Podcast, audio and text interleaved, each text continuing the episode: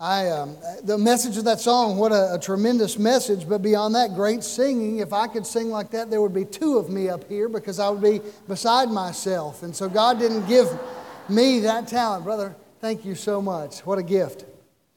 If you've looked in your worship guide, you'll see that the topic of today is stewardship. Now, I know what that means for some of you. You immediately respond, He's talking about money. And, and I'm not at all today talking about money. I'm talking about something uniquely different as we think about stewardship. We're picking back up with our series of messages entitled It Matters What You Believe. And I believe that one of the core foundational uh, beliefs of our lives as Christian must be this idea of stewardship. And we've given statements of affirmation in the past, and we want to continue to do that. This morning is a foundation for what we're going to do uh, as we look at this notion of radical living and radical giving. As we think about being stewards of what we have, I want to put, if we can, our, our statement of affirmation on the screen. Uh, hopefully, it's there in your bulletin as well. And as we look at this, I want to read them together. Um, the statement of affirmation simply starts here by saying, I believe that everything that I am or own belongs to God. We may not actually have that, I'm sorry, on the screen. So look at it in your book, if you will, in your worship guide. Let's say that together. I believe that everything I am or own belongs to God. And I want us to read the second one together. You ready? Here we go.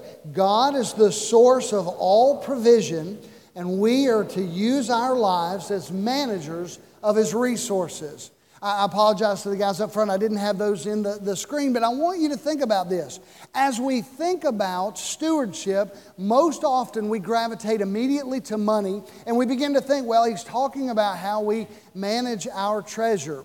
But I want us to think from a biblical perspective, uh, it's much bigger than that. That we are to manage our lives as stewards or managers of everything that God has given us because God owns it all. Everything that I am, everything that I have belongs to God.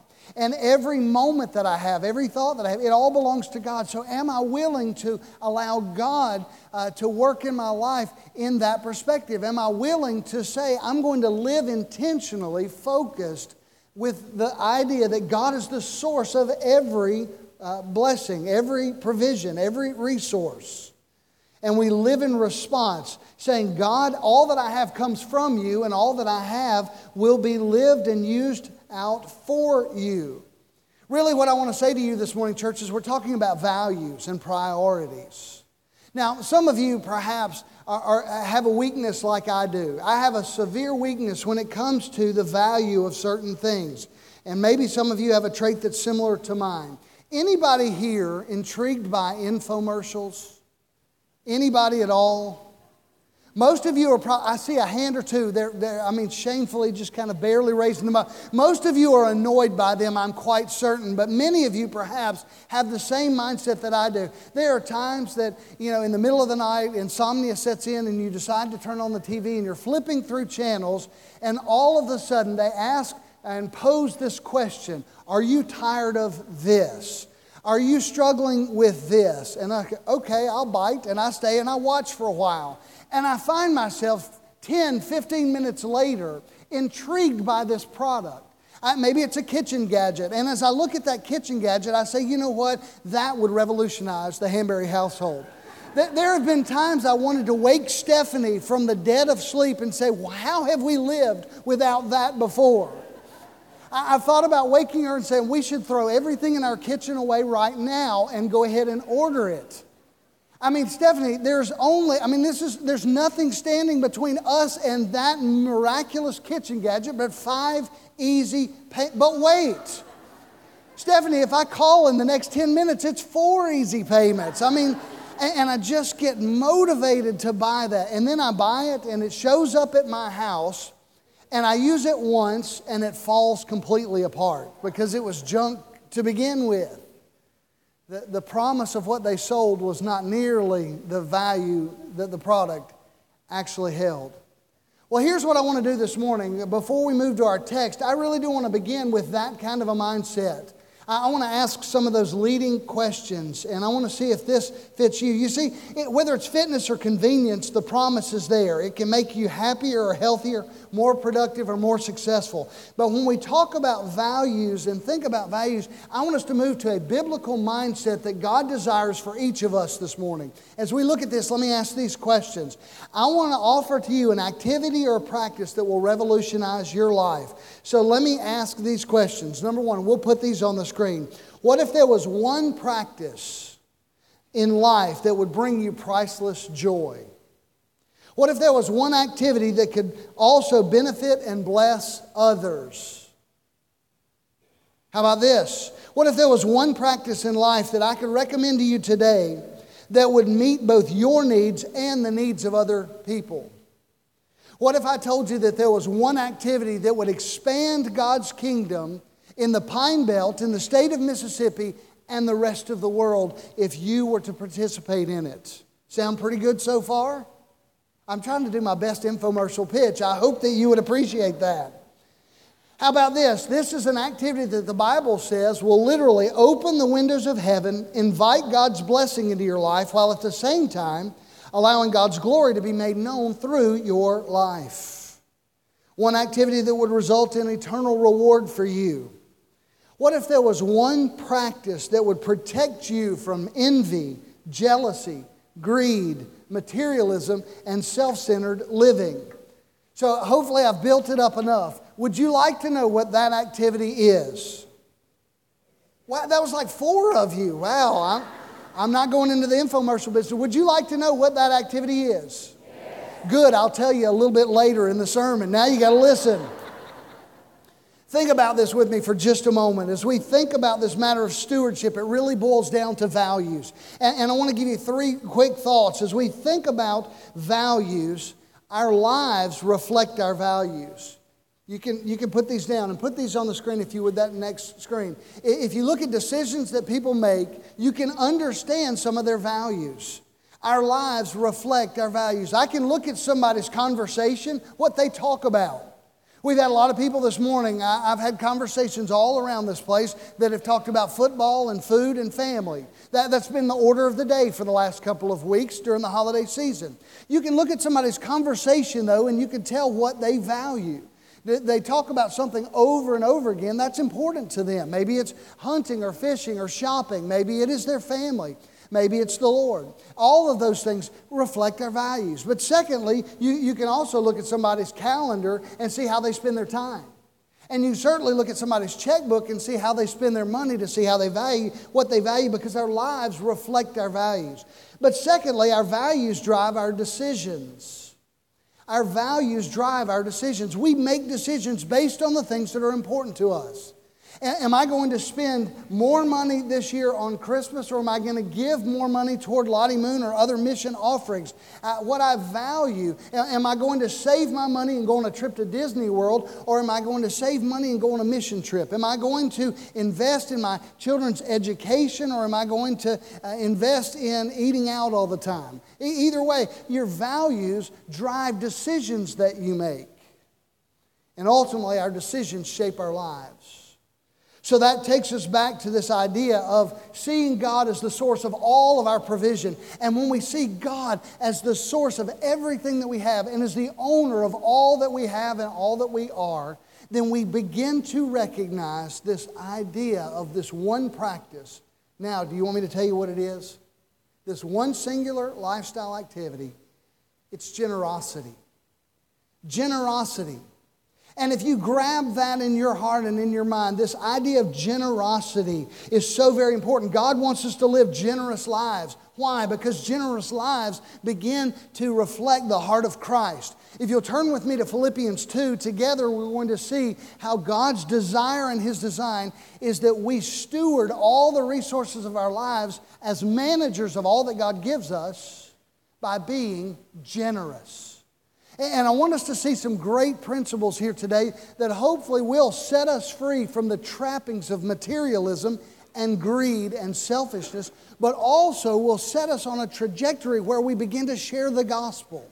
at a higher level, where we begin to see, God, you have given to me. Now I want to allow others to be blessed by all the blessings that you have given me. It's a lifestyle that God is waking us up to. Now, I want you to hear this very quickly before we go into our text, and this is critical. I'm not talking about just being a good philanthropist, being nice and doing good things. You don't have to be a Christian to be generous. There are many lost people. They are benevolent uh, billionaires that give lots and lots of money to various causes.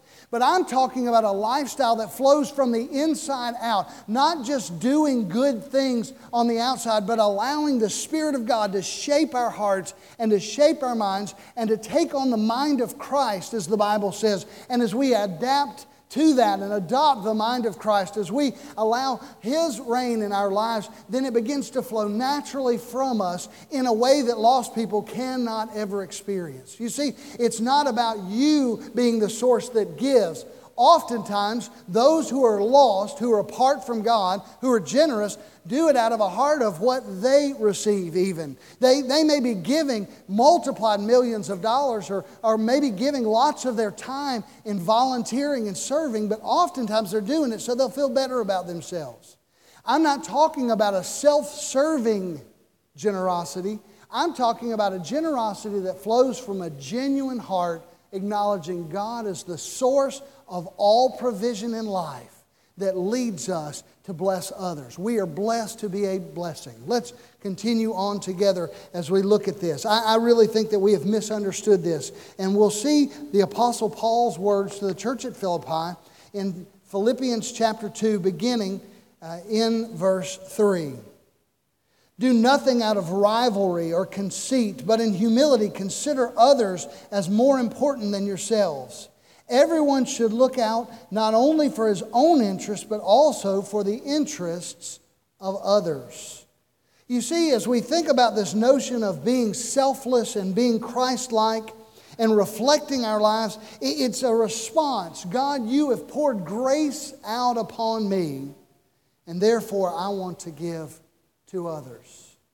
You know, in, in the world, we have this mindset of giving till it hurts. But biblically, the idea of a generous giver, the obvious, uh, or the picture of a, a cheerful giver, is a picture of one that gives till it tickles. To give till it just, it's just almost comical that I would give this away because, Lord, I know that you'll fill it back up. Lord, I can't outgive you, and I'm just going to give out of a heart that says, uh, Lord, everything comes from you anyway. I don't own anything.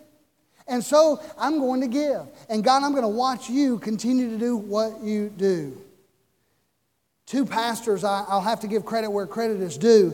Uh, Lloyd Shadrach is a pastor in Nashville, and a dear friend of mine who is a church planter in Las Vegas, his name is Vance Pitman, have really shaped my thinking on this idea of generosity. And so here's what we're going to do this morning I want to ask three very simple questions. What is generosity? So the first one that you'll fill in there is generosity defined. Generosity defined. And I want to give you four very quick biblical pictures from biblical language of generosity. The very first one is the picture of saturation. The picture of saturation. In the Old Testament, it was a picture of being completely saturated, completely filled. Kind of like a sponge that has been put underwater and, and just squeezed down to the, the farthest point possible. All of the air is out, and as it expands, it's filling up with water, so it is completely saturated. Your life is so filled that it just seems to, to drip out, to spill out. You are filled up, and that idea of generosity is those drippings that are coming off. It just can't help but come out. Uh, uh, uh, let me illustrate it this way. A church that I served previously, I was on staff, and our pastor, for years and years and years, had been the, the, the center point of the dunk tank at the, the fall festival. And finally, at some point along his ministry years, he got wise and decided that he would line item veto the dunk tank. No more. I mean, we would say, Pastor, we'll take the hit for you. We'll get in the dunk tank. But everyone, everybody wanted to dunk the pastor.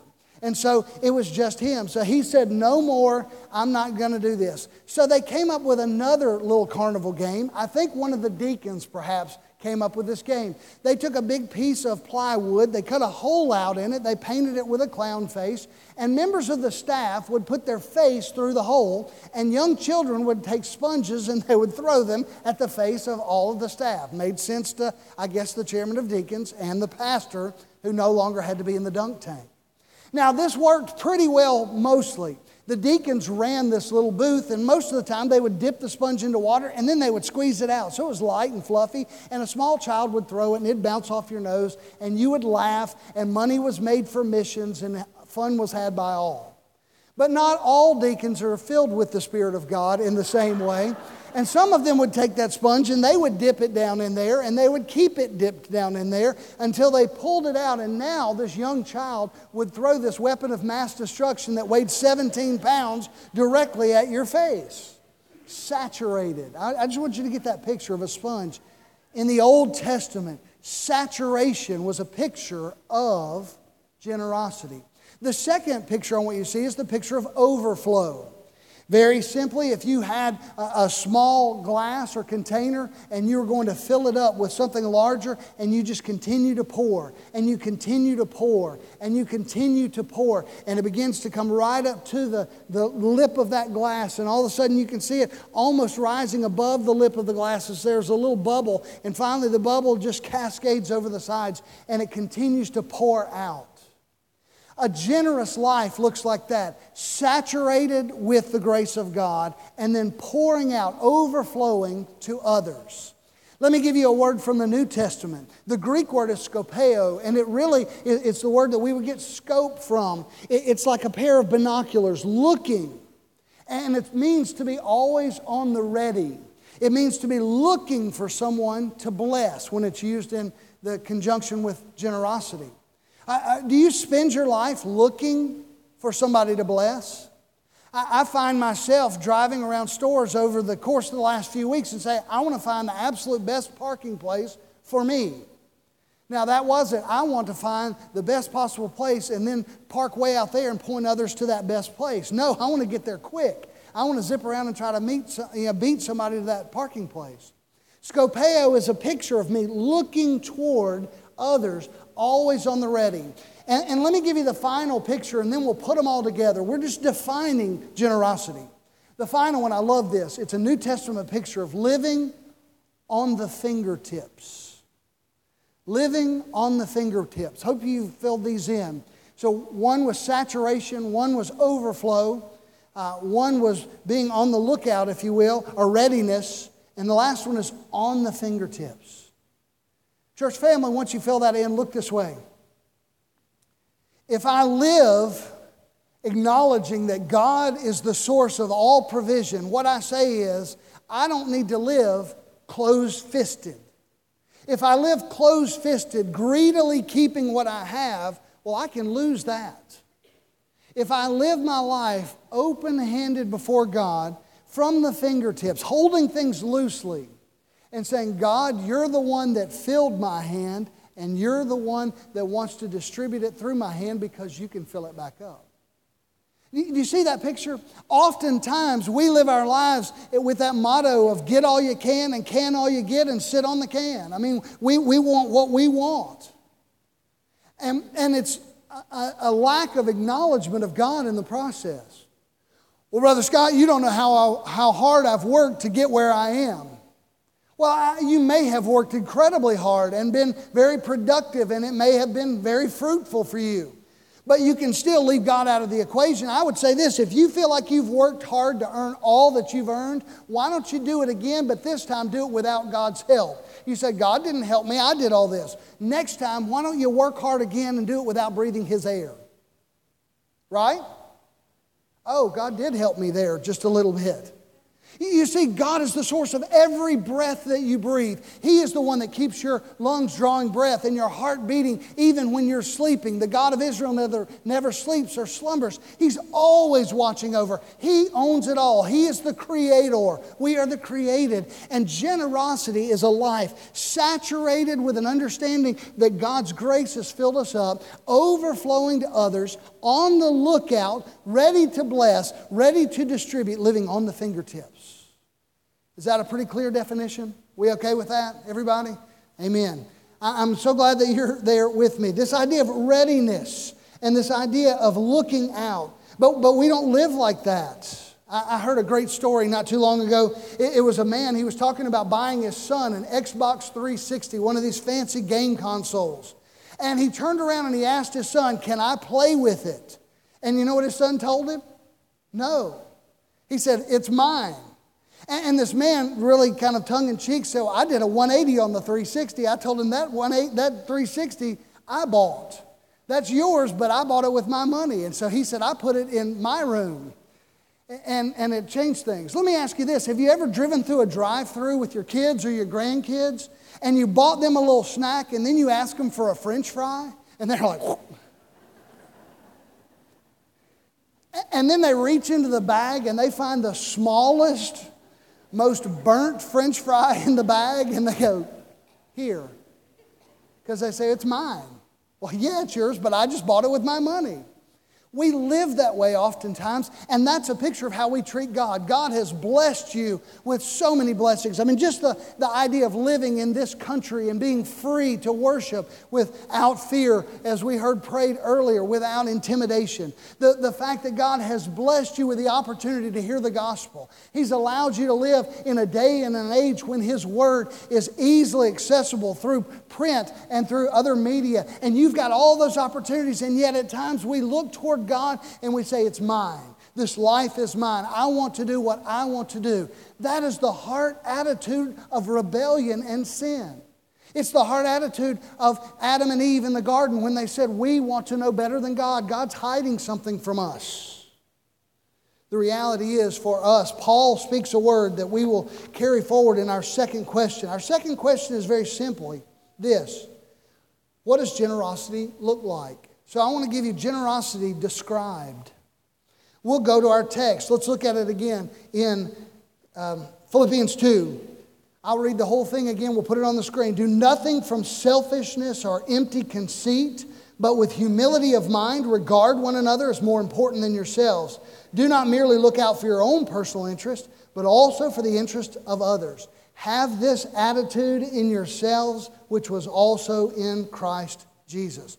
The Apostle Paul starts out and he says, Do how much out of selfish ambition? None, nothing. He says, Do nothing out of selfishness or selfish ambition. Now, let me give you a Greek lesson. Dr. Stewart can help us with this because he's the resident Greek scholar. The, the word here that Paul uses for nothing means no thing. nothing. Okay? I, I thought some of you might appreciate that. Maybe not. I got a kick out of. Sorry. He, he said, don't do anything out of selfish ambition. Now, you want some guideline for your life? Start right there. Do nothing out of selfish ambition. Do you realize that if we lived our lives in response to just these three verses that we have read, it would revolutionize every interpersonal relationship that we have?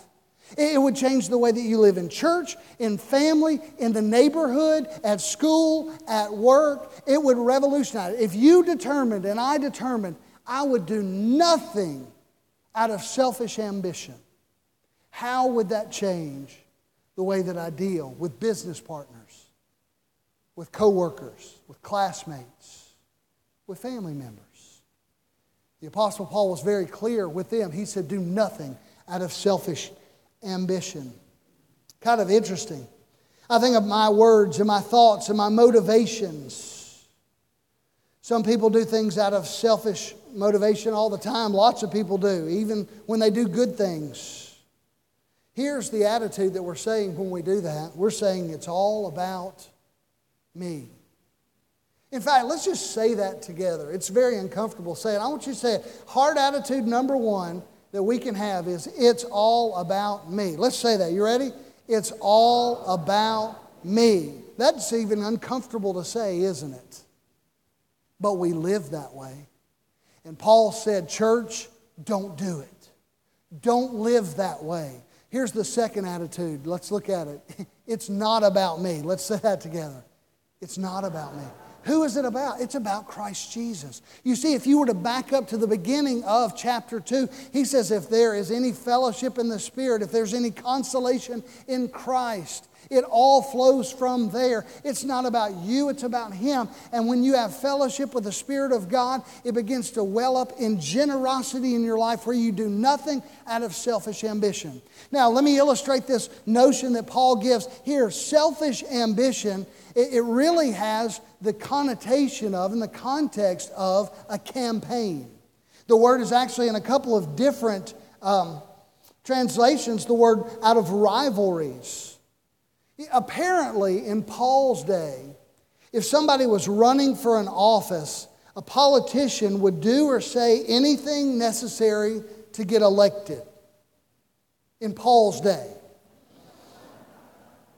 Basically, these politicians would say, I'm going to act in such a way that you will do something for me. And Paul's saying, Don't do that.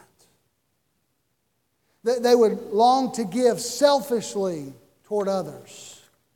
Don't spend your life looking for what you can gain. Look for ways you can give. This year, don't live your life tight fisted. Live from the fingertips. I, I, I, want you to see this. You, you don't need to, to look at it and say, Well, I've worked hard for it and not acknowledge God. In 2016, acknowledge God and do nothing out of selfish ambition, recognizing that God has blessed you. He's given you time and talent and treasures. Some of you are at a place where you've got more money at this stage of your life than you've ever had. And in fact, I, I, think about this the, the time that we'll have the most accumulated wealth in all of our lives is after we're gone. I, I want to make sure that you, uh, senior adults in this place, you're intentional about saying the, the estate that I leave will bless others around the world. I was a part of Beacon Baptist Church several years ago, very first church I ever served, and a precious lady in our church who lived a quiet, unassuming life, left over $170,000 to the cause of missions, and nobody ever dreamed that she had any money, but she'd been stocking away and saving away, and it was given to Lottie Moon. That little church led this association for years and years and years in per capita giving because they had about 25, 30 people in the church, and they'd given $170,000 to missions. But there's no requirement of age on generosity. It doesn't matter if you're six or 96. Teenagers, I want you to hear you can be generous. This is a hard attitude. You say, I don't have any money. Paul didn't say be uh, generous with your money, he said do nothing out of selfish ambition. It has nothing to do with money alone. Generosity spills over into every area of our lives our time, our talent, our treasure. And so, for you and for me, we begin to give right where we are, young or old, live our lives from the fingertips, trusting God. And this is a beautiful thing. In this passage, he says, trust God with humility. Well, let's move forward. I want you to see a couple of final things. The third question that we'll look at is this Where does generosity come from? This is generosity demonstrated. Three thoughts. God honoring generosity flows from the inside out. Where does it come from? It flows from the inside out. Again, you might do generous things on occasion, but you can be lost and do that. I'm talking about a life that is saturated with the grace of God, understanding that God has blessed you and flowing out. Not just a resolution to do more on the outside. Some of you may have already made resolutions to do better, good things for people. And some of you may have already let those resolutions go by the wayside. But the reality is, I see it all the time. There are unmet service opportunities right here in this church. There are things that we could utilize people doing from ushers and greeters to Bible fellowship leaders to servants in all kinds of different places. And the reality is, there, there's not a problem of, of, of the talent, there's a problem of distribution. If there's a fellowship with the Spirit of God, the Spirit of God will lead you. And some of you have ignored those promptings and just said, I, am content with what I have. And God is saying, from the inside out, I want you to be a blessing to others. Think about this. How much logical sense does it make? Lord, you have been so good to me. You have blessed me beyond measure. So here's what I will do in response I will pray a prayer accepting you when I'm seven years old, and I will do nothing else, living like I want to for the rest of my life, longing to go to heaven one day. How much logical sense does that make? Lord, you've been so good to me, I will go to church a couple of times a month. Just doesn't make sense. Lord, you've been so good to me that I want to give everything that I have. You have filled me, saturated to the brim, overflowing. And now I want to start looking for others to bless. And I want to live from the fingertips, knowing that whatever you give, if I give it away, you'll give it back. And you may not choose to give the exact same amount because I'm not giving to get, but I'm giving just acknowledging that you are my supply. Does that make sense to anybody here? Amen. I pray so. I pray so. Three quick thoughts about this idea of generosity. One, it's from the inside out. Two, it's selfless, obviously. We, we see the example in Christ. If you look at verse 5 and beyond, make this attitude of Christ your own who existed in the form of God did not consider equality with God as something to be used for his own advantage or to be grasped, but he humbled himself. It's selfless, it's more than just kindness, it is an emptying of self. Humility is an interesting thing, isn't it? I know a lot of people who almost pride themselves on how humble they are. Humility, I heard a great definition. Humility is not thinking less of yourself. Humility is not thinking of yourself. Why? Because it's not about me. It's from the inside out, it's selfless. And thirdly, I want you to see that it demonstrates Christ likeness. It demonstrates Christ likeness. I'll close with one very simple story. A dear friend of mine, church planner, his church was very passionately involved in missions. They flew 16 hours to the central portion of Africa. They got on a bus and drove another 14 hours into the hill country. So they've been traveling for a while now. And they get there, and he said, We're in the middle of nothing. And he said, We're working with pastors, doing pastor training.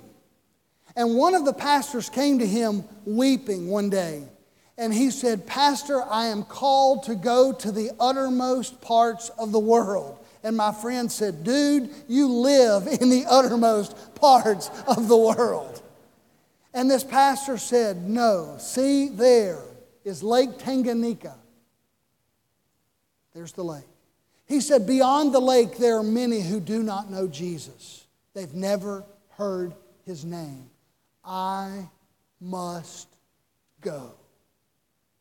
So they got together, and he and the, the missionaries that were there began to talk about it, and they could have easily raised the money. They asked him, What does it take? What do you need? He said, I'd like a boat. They were going to buy him a boat. He, they asked him, How much would a boat cost? And he said, A boat would cost, and in his currency, translated to ours, it was about $600 for the boat and the motor that he needed to go across Lake Tanganyika to the uttermost parts of the world. They could have easily taken an offering right there and bought the boat. They could have written a check. They could have pulled people together. And my friend said, Our church will buy your boat. And he stopped them and said later in the day, No, I do not want your church to buy the boat until my men have prayed. Okay? They were there on that trip for a week of, of pastor training. And so he said, We want to pray for one week. Before you leave, I will give you my answer. He came back the next morning and said, Pastor, we have the money. He said, What do you mean you have the money? I mean, this is a subsistence based farming community. He said, Some of our men acknowledge the fact that they have three and four shirts and they only need two. And they sold them.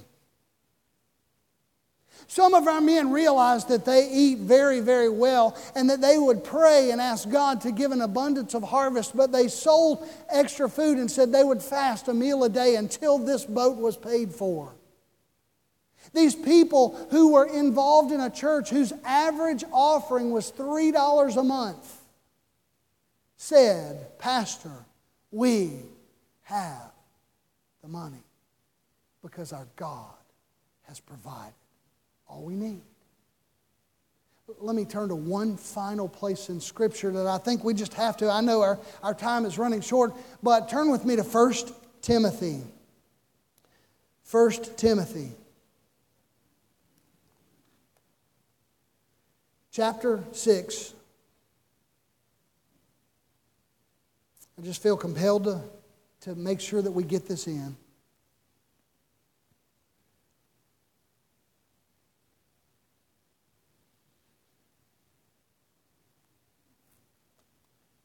Sure I got the right verse. Verse 17. Instruct those who are rich in this present age not to be arrogant, to set their hope on the uncertainty of wealth, but on God who richly provides us with all things to enjoy. Instruct them to do what is good, to be rich in good works, to be generous, willing to share, storing up for themselves a good reserve for the age to come, so that they may take hold of life that is real. Church family, this is us.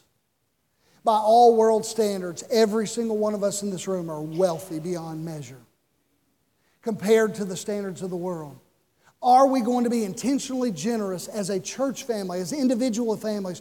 Dads, let me speak to you for a moment. And grandfathers, lead your family in this way of generosity. It looks like Jesus, it demonstrates Christ likeness. I'm not talking about giving away a bunch of money. I'm saying, will we give our time and our talent and our treasure for the cause of Christ so that those who have not yet heard would be saved in Hattiesburg and around the world? Those who are coming up in life, the next generation generation, we have a clarion call to reach our neighbors, the nations, and the next generation. And the way that we do that is by becoming generous. Saying, Lord, I will live from the fingertips. You have blessed me, I'm going to give it away. Lord, I want to be so saturated and so filled and so overflowing that as I look for people to bless, opportunities will constantly come and I will share the good news of Jesus everywhere I go. Church, isn't that a picture of our Lord? Jesus, who was rich beyond any infinite comparison we could make, all of the glories of heaven his.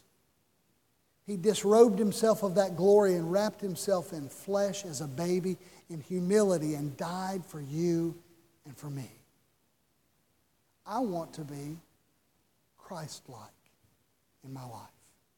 And I want to lead a church that is Christ like. Let's pray. Father, thank you for the privilege of sharing the Word of God. Thank you, Lord, for our church family. Heavenly Father, in this coming year, may we be generous people, developing the mind of Christ, ready to distribute, overflowing with grace. And Father, this morning, if there's one who's never trusted you, they've never experienced that outpouring of grace that is extended to them, that today they would be saved gloriously and radically. God, may we live radical lives, radically giving lives in the days to come. May we be intentional about our time and our talent and our treasure. Investing, not wasting or spending those things, but investing them in causes that will last beyond ourselves. We pray these things in Jesus' name. Amen. This morning we will have a time of decision.